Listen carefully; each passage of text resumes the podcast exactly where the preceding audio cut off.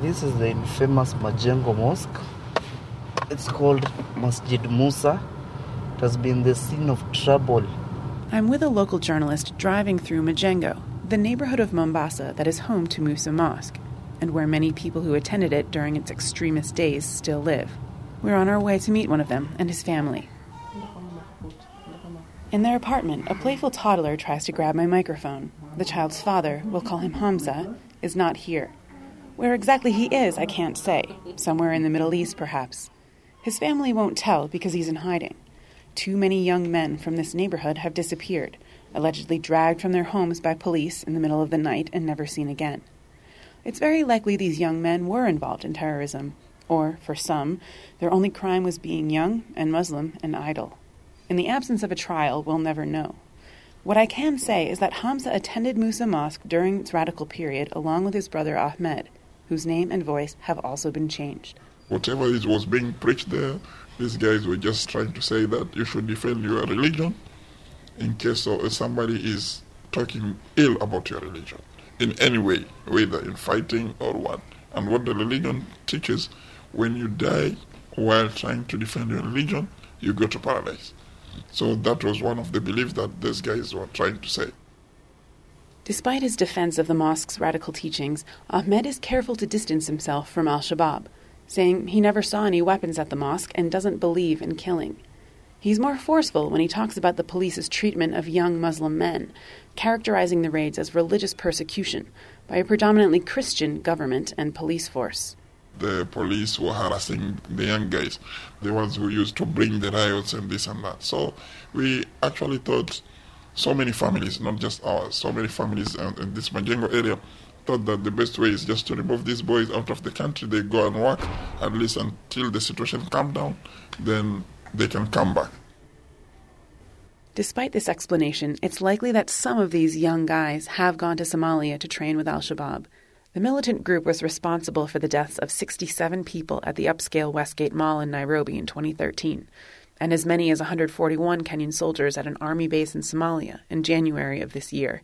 Last year, a former law student from the University of Nairobi was one of four gunmen who killed 148 people, mostly students, at Kenya's Garissa University. Many more young Kenyans are known to have joined, but in recent years, a number of those have found it not entirely to their liking and sought to come home. Mombasa County Commissioner Evans Achoki oversaw an amnesty program for returnees in nearby Kwale County last year, just before he was promoted and moved to Mombasa. They were deceived that they are going to get good jobs, they were going to be paid good money, and that's how they were recruited. Uh, some were recruited through indoctrination, some were recruited through the social media, some wanted to be in solidarity with some friends but the most important thing is that most of them, when they went there, they realized that what they were promised is not what they got there. The amnesty program has boasted of reintegrating 56 al Shabaab defectors into Kenyan society through a de radicalization curriculum, a program that is now in the works in Mombasa County as well. The program provides job skills training and materials for fishing, motorcycle taxis, and other trades. But convincing returnees to turn themselves into police is not easy considering that these are the same police known for extrajudicial killings of suspected terrorists.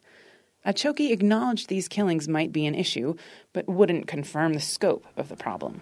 If it happens, you cannot say it is not happening, but uh, on the event that it's happening. So, what is important is that when people have evidence, they should be able to present that evidence to the police. If they don't trust the police, they should present that information to the independent policing oversight authority so that these cases can be handled.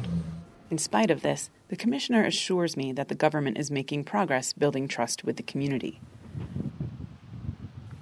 Sitting on a hill overlooking the Indian Ocean near the southern tip of Mombasa Island, Farida Rashid Saif scoffs at the notion of any gains in trust.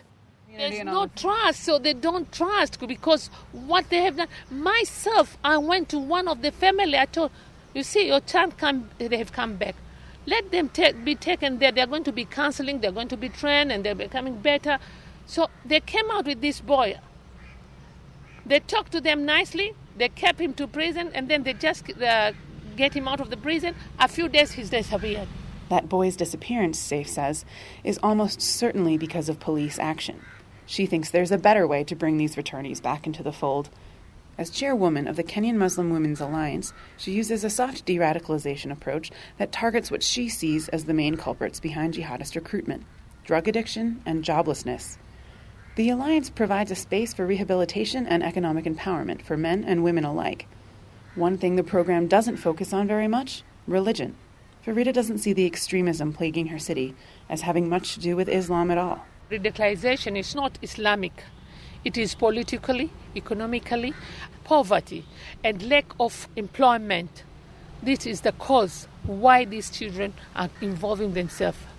It's not that they are, not, they are not educated; they are educated. You see, it's sort of revenging all these things. You know, this uh, this young generation they think why our people are always poor, poor, poor, poor, and they are living in their own land as squatters. As I said, in Quran interpretation, they just interpret it in another way, not in a right, correct way.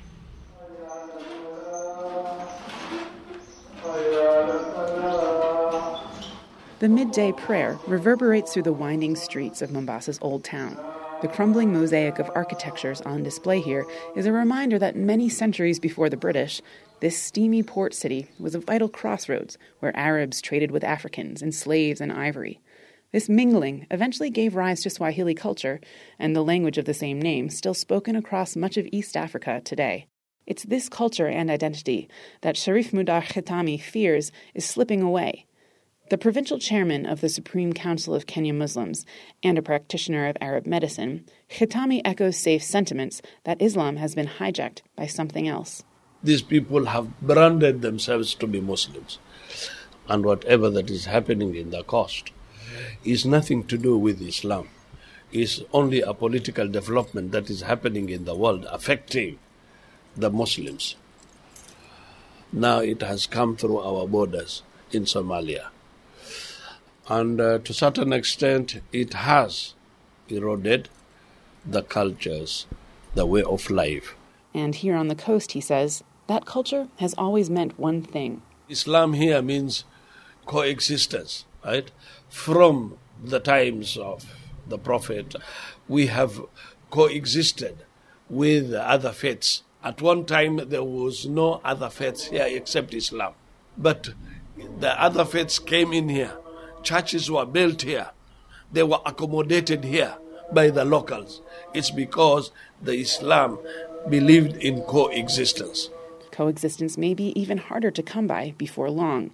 Last month, Kenya announced plans to shut down a major refugee camp near the border with Somalia. The government cited security concerns in the decision. If they attempt to force 330,000 refugees back to Somalia, it would seem to indicate they're doubling down on their hardline approach. For America Abroad, I'm Emily Johnson in Mombasa, Kenya.